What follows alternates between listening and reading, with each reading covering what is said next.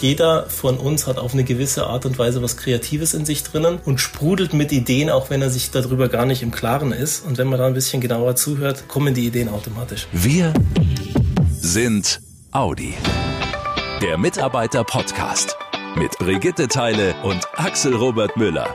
Hallo, ihr Lieben. Willkommen in der Mitte-Mai-Ausgabe unseres Mitarbeiter-Podcasts. Oh, das sind aber ganz schön viele M's, Herr Müller. Mitte-Mai-Mitarbeiter-Modcast. Äh, äh, Podcast. Lass mich, denn ich hänge sogar noch ein paar M's dran. Es geht nämlich in unserem Top-Thema diesmal um ein mega spannendes Mitmach-Projekt, das gerade gestartet ist bei Audi. Hashtag Restart mit deinen Ideen was das genau für eine Kampagne ist, wie ihr da mitmachen könnt und wie ihr persönlich und Audi als Unternehmen davon profitiert. Das klären wir jetzt für euch und legen direkt los. Das Top-Thema im Mitarbeiter-Podcast. Die Corona-Krise hat vieles in unserem Alltag durcheinandergewirbelt. Plötzlich ist alles anders. Vor allem ja auch unsere Arbeitsabläufe. Die meisten die nicht von der Kurzarbeit betroffen waren, mussten komplett von zu Hause arbeiten. Andere waren nur noch in kleinen Gruppen an den Standorten. Natürlich war das alles erstmal ziemlich ungewohnt. Aber nach den Erfahrungen mit dieser neuen Arbeitssituation in den letzten Wochen haben viele festgestellt, es gibt auch durchaus Vorteile, anders zu arbeiten als früher. Und genau darum geht's bei der Kampagne Hashtag Restart mit deinen Ideen. Markus Schulte ist Leiter der Ideenagentur und hat mit seinem Team die Kampagne ins Leben gerufen. Hallo, Herr Schulte. Hallo, Frau Teile. Was war der entscheidende Moment, diese zündende Idee, die Sie dazu gebracht hat, zu sagen, Mensch, lass uns genau jetzt diese Restart-Kampagne machen. Na, also die eine Idee gab es in dem Moment nicht, aber Sie haben es gerade schon so eingangs beschrieben.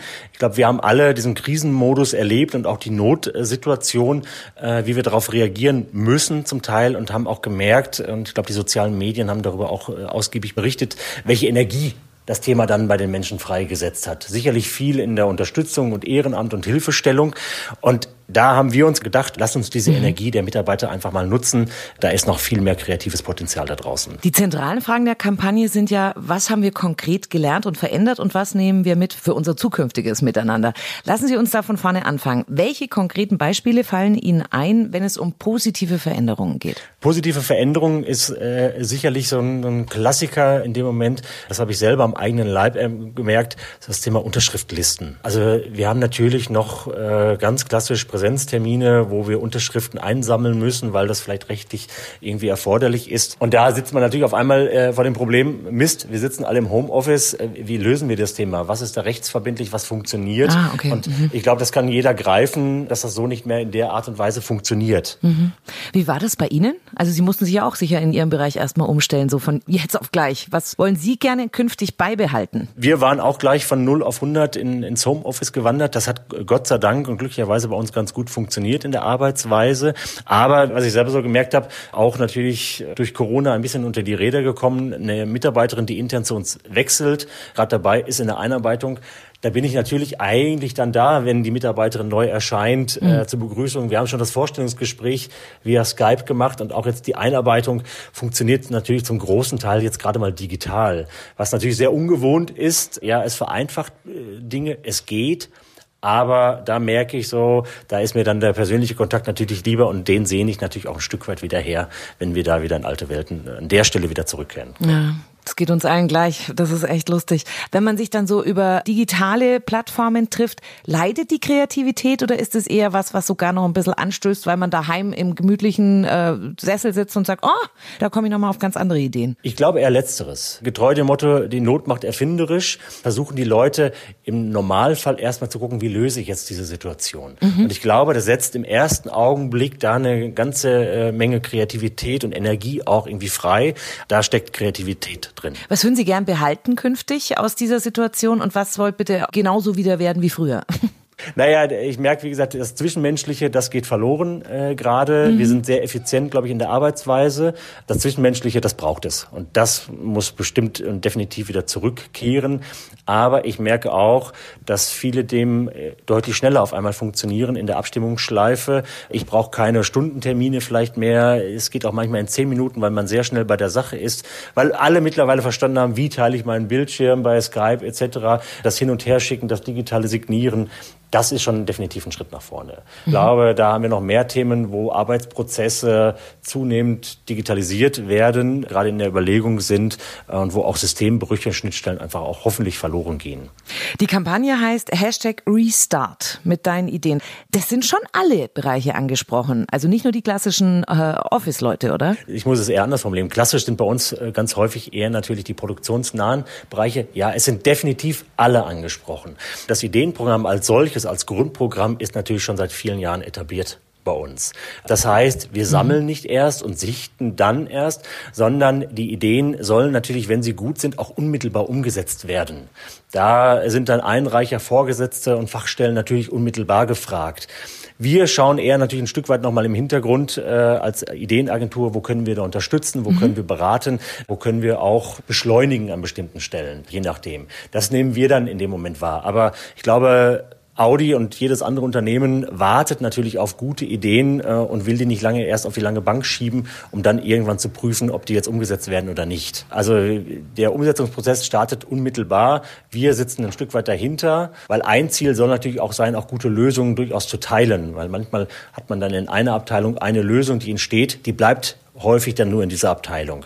Durch die Kampagne haben wir natürlich auch die Chance, solche Lösungen nochmal unternehmensweit transparent zu machen und auch zu teilen, zu sagen, schau mal her, das könnten auch andere auch übernehmen.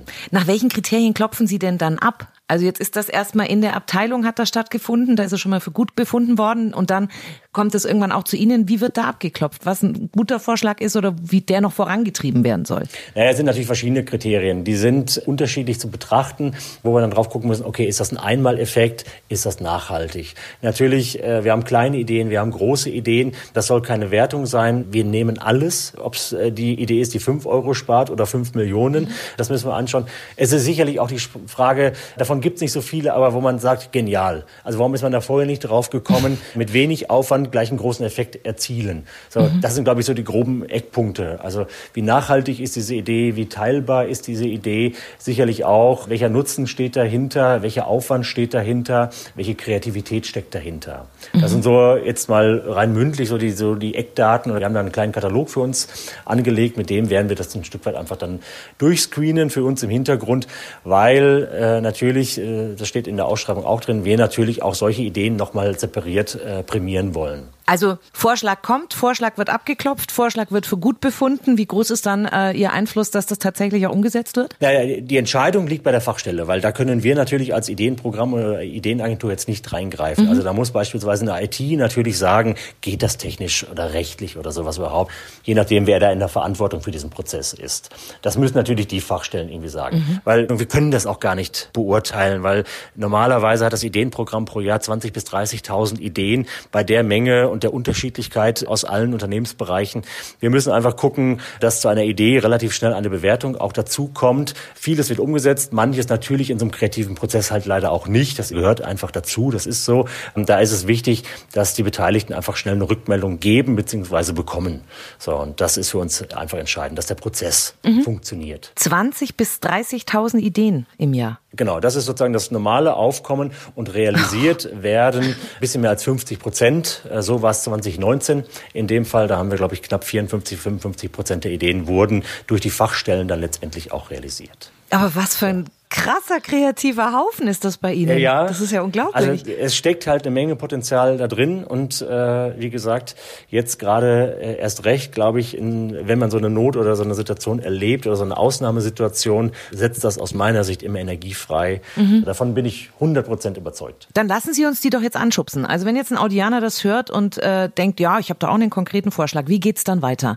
Wohin wendet der sich mit der Idee und was passiert dann auch ganz konkret? Der Einstieg ist eigentlich etabliert bei bei uns. Das ist das Programm Audimax. Äh, das findet man normalerweise im MyNet unter den Favoriten. Dort kann man seine Idee auf den Weg bringen. Idealerweise jetzt zu dieser Kampagne, man gibt einen Titel für das Thema an, man beschreibt diese Idee. Beim Titel bietet sich dann an, zur Beschleunigung jetzt für uns, wenn man noch diesen Hashtag Restart mit dazu schreibt, dann kann das relativ schnell dann natürlich nochmal identifiziert werden. Der erste Schritt, normale Schritt ist, dass die, diese Idee dann zum Vorgesetzten geht.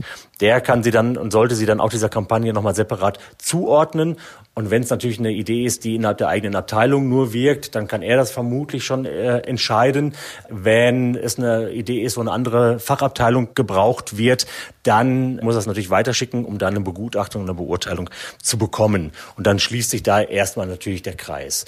Wir als Ideenagentur sitzen dahinter. Sollten Unklarheiten, Fragen, Probleme aufkommen, dann stehen wir natürlich beratend zur Verfügung. Das startet jetzt Mitte Mai, ne? Ganz genau. Also wir haben jetzt gesagt, bis Mitte Juli ist sozusagen unsere Frist, weil wir grundsätzlich die ganze Geschichte dann vor dem Sommerurlaub, vor dem äh, Betriebsurlaub auch abschließen möchten. Das heißt, Stichtag wäre der 10. Juli aktuell. Dann würden wir mit einer Jury, mit Vertretern aus verschiedenen Geschäftsbereichen und auch mit Betriebsratskollegen da nochmal äh, draufschauen tun. Da machen wir sicherlich auch nochmal eine Vorauswahl nach den vorhin genannten Kriterien, damit die Jury dann dort äh, nochmal sagt, Mensch, das sind die drei Top-Themen, mhm. die finden wir am kreativsten, am besten in dem Fall.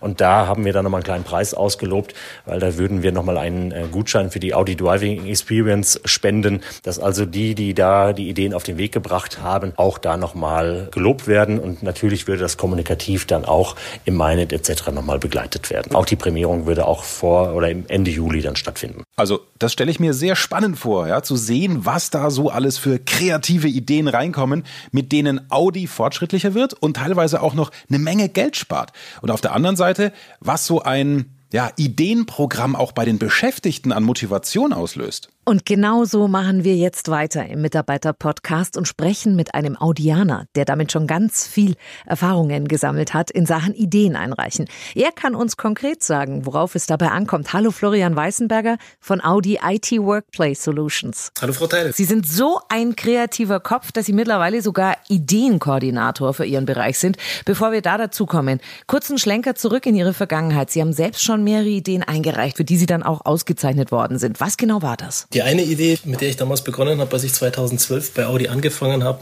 war, wenn man im Hotel unterwegs ist und sein Notebook dabei hat und dann mit den Systemen von Audi arbeiten möchte, um beispielsweise seine E-Mails zu bearbeiten, hat man Software benutzt. Und äh, bei Audi war es so, dass man drei verschiedene Softwarekomponenten benutzt hat, um diese Einwahl zu realisieren. Und ich kannte aus meiner Historie bei, bei meinem vorherigen Arbeitgeber ein vergleichbares System, das wir unter anderem bei Audi auch benutzt haben, mit dem ich wusste, dass es mit dieser Software alleine möglich ist. Mhm. Was dazu führte, dass ich über die nächsten Jahre hinweg intensiv daran gearbeitet habe, die anderen Softwarepakete loszuwerden, weil es für den Mitarbeiter auch leichter wurde, sich einzuwählen und wir uns am Ende ganz massiv Kosten gespart haben. Das heißt, wovon sprechen wir da? In Summe waren das pro Jahr 580.000 Euro. Wahnsinn. Die zweite Geschichte, die wir geschafft haben, war, wenn wir heute mit unseren Smartphones und Tablets unsere Verbindungen zum Unternehmen aufbauen, brauchen wir auch hierfür eine Lizenz. Mhm. Was für uns normal war im Unternehmen, war, die Lizenzen zu kaufen und alle zwei Monate hat man sich darum gekümmert, dass man entsprechend sauber lizenziert ist, dass alles vorhanden ist, hat wieder neu verhandelt, hat die Lizenzen wieder eingespielt und konnte wieder arbeiten. Mhm. Und aus dem Schmerz heraus geboren, dass ich mir gedacht habe, Mensch, es kann es doch nicht sein, dass ich alle zwei Monate mich um die gleiche Tätigkeit kümmern muss, um etwas zu tun, dass das System weiterläuft, mhm. habe ich mich umgehört, habe den Kontakt zu dem Lieferanten gesucht und habe mitbekommen, dass in Europa gerade ein erstes sogenanntes Enterprise Agreement verhandelt wird. Eine Unternehmenslizenz, die unbegrenztes Wachstum ermöglicht, wo man einmal für einen einmaligen Betrag diese Lizenzvereinbarung schließt und danach nicht mehr nachlizenzieren muss. Mhm. Bei uns hat das dazu geführt, dass wir uns über Jahre Millionen gespart haben oh. und allein im ersten Einsatzjahr fast 700.000 Euro. Darf ich kurz fragen, wie alt sind Sie? 36. Das ist ja jung. Im Verhältnis kommt drauf an, mit wem man spricht. Meine Tochter würde sagen, du bist ganz schön alt, Papa. Das ist richtig. Ähm, trotzdem, 36 ist jung. Sie sind aber in Sachen Ideenwettbewerb, ich sage jetzt mal ein alter Hase. Wie ist das? Weil man muss, muss ja auch ganz ehrlich sein. Es werden viele Ideen eingereicht, die schaffen es aber dann einfach nicht. Das sind nette Ideen, aber die bringen es halt nicht.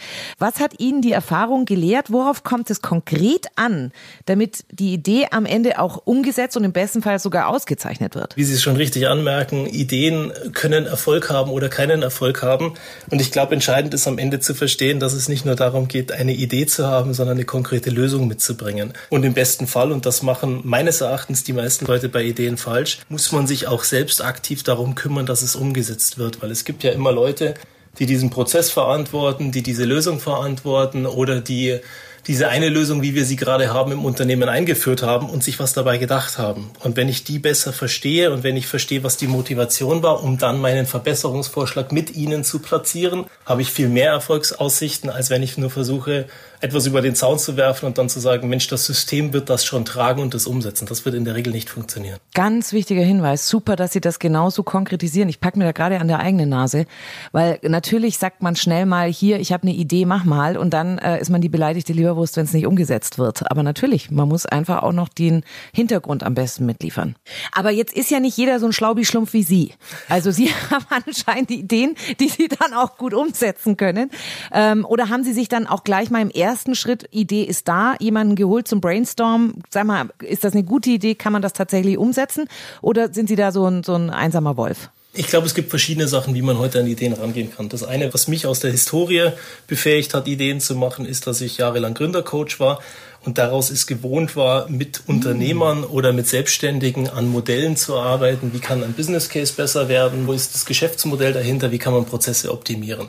Das ist etwas, was mhm. auf jeden Fall hilft. Oder wenn man auch gewohnt ist, in einer gewissen Komplexität zu denken. Komplexität heißt ja an der mhm. Stelle nicht mal zwingend, dass es gleich was Großes sein muss, wie wir vorher mit den Ideen angesprochen haben. Weil wir haben den Luxus ja. bei uns im Unternehmen, am Ende wahnsinniges Volumen zu haben. Und wenn ich bei einer Idee vielleicht einen Euro pro Vorgang spare, aber der Vorgang 100 100.000 Mal da ist im Unternehmen im Jahr, ja, dann spare ich mir am Ende auch 100.000 Euro. Und ich glaube, das müssen wir uns ein bisschen mehr vor Augen führen, dass das riesige Potenzial durch unser Volumen jederzeit da ist und dass wir vielleicht Kleinigkeiten auch übersehen. Mhm. Sparring ist was, was ich jedem von Herzen empfehlen kann. Und da ist auch die Rolle des Ideenkoordinators eine wirklich tolle und spannende Rolle weil die Leute sind dazu da, dass man mit den Personen, die das vielleicht das erste Mal machen, auch in den Dialog kommt und dann zusammenarbeitet.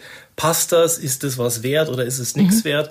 Weil nur mit diesen Leuten schaffe ich es dann am Ende es auch wirklich umzusetzen, wenn ich das erste Mal mache. Und auch da zeigt die Historie einfach, wenn ich mir einen Verbündeten hole, der mit mir kämpft und ich kann Ideen auch zusammen einreichen mit einer anderen Person, habe ich wahrscheinlich bessere Chance, dass sie umgesetzt wird, als wenn ich alles versuche, alleine und übers Knie zu brechen. Sie selbst sind ja auch mittlerweile Ideenkoordinator, ne? In Ihrem IT-Bereich. Ja. Das heißt, Sie sind genau diese Anlaufstelle, die dann als Bearing-Partner zur Verfügung steht. Genau, in beide Dimensionen. Das heißt, sowohl für die Leute bei uns in den Abteilungen, dass sie auf mich zukommen können und sagen, Mensch, ich habe da eine Idee, aber ich weiß nicht, wie ich die formuliere oder wie ich die konkretisiere. Aber genauso für alle anderen Leute, mhm. die Ideen eingereicht haben, die am Ende bei uns im IT-Bereich aufschlagen, wo es dann darum geht, die zu bewerten und zu schauen, ist das machbar, den richtigen Ansprechpartner rauszusuchen und am Ende Verbindungen herzustellen, weil ich glaube, auch davon profitieren Ideen ungemein.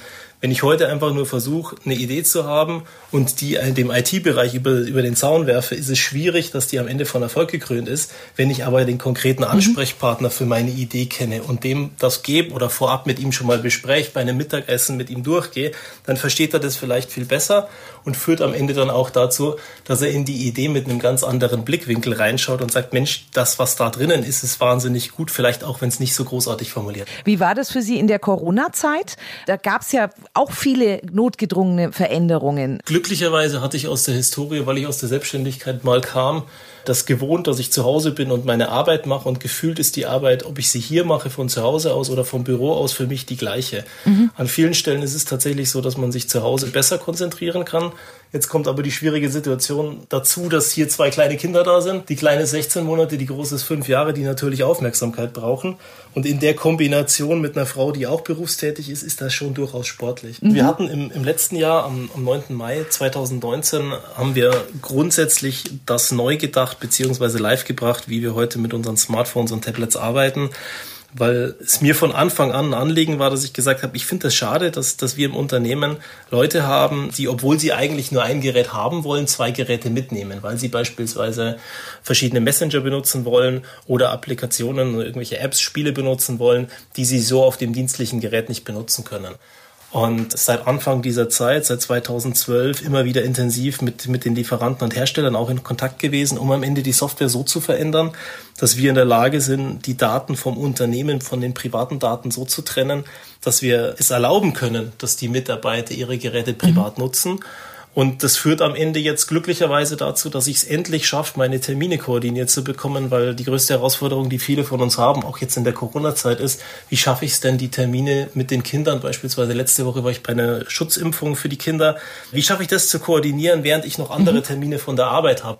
Und so haben wir jetzt die Möglichkeit, auf unseren Smartphones und Tablets die privaten Kalender anzubinden und den dienstlichen, dass ich endlich in einer Ansicht beides sehe und mir dann entsprechend die Termine freihalten kann, mir den Rücken freihalten kann und das endlich nicht mehr vergeige, mhm. was auch wieder unglaublich gut für so eine Beziehung ist, weil wenn man die privaten Termine wahrnimmt, ist das durchaus ganz praktisch.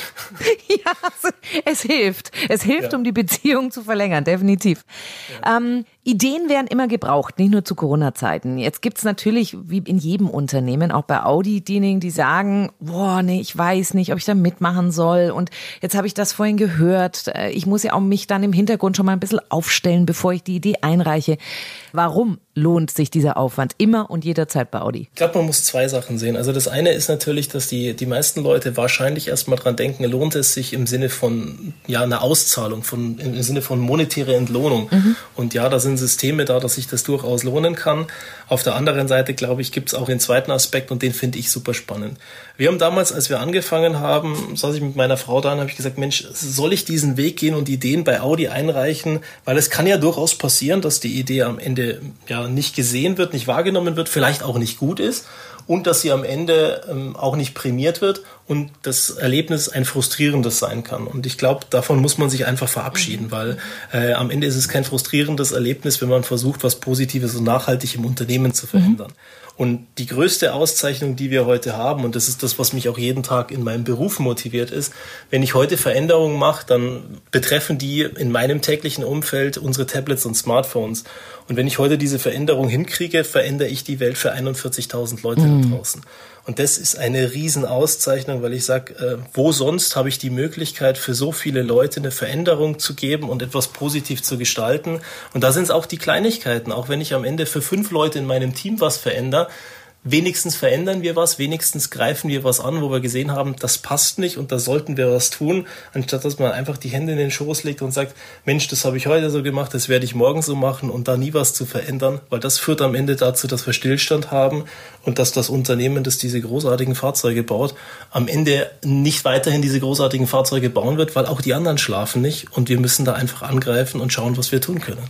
Hm. Ich wette, dass jetzt alle, die das gehört haben, an mindestens drei bis vier Stellen gesagt haben, stimmt eigentlich. Ja, kenne ich auch. Ja, hatte recht. Absolut. Und ich glaube auch, dass dieses Gespräch ganz viele Audianer motiviert hat, bei der Kampagne Hashtag Restart mit deinen Ideen mitzumachen. Alle Infos findet ihr, wie bereits erwähnt, auch nochmal im Audi MyNet und auch bei Wir sind Audi. Und mit diesem guten Gefühl verabschieden wir uns einfach jetzt aus dieser Podcast-Folge. Wir versprechen euch, auch in der nächsten Folge zum Monatswechsel, da stellen wir euch wieder einen Audianer vor, der was ganz Besonderes, Inspirierendes zu erzählen hat. In diesem Sinne, bleibt gesund. Und passt gut auf euch auf. Macht's gut, ihr Lieben. Schnell informiert. An jedem Ort. Zu jeder Zeit. Nehmt uns mit. Egal wann, egal wie, egal wohin. Der Mitarbeiter-Podcast.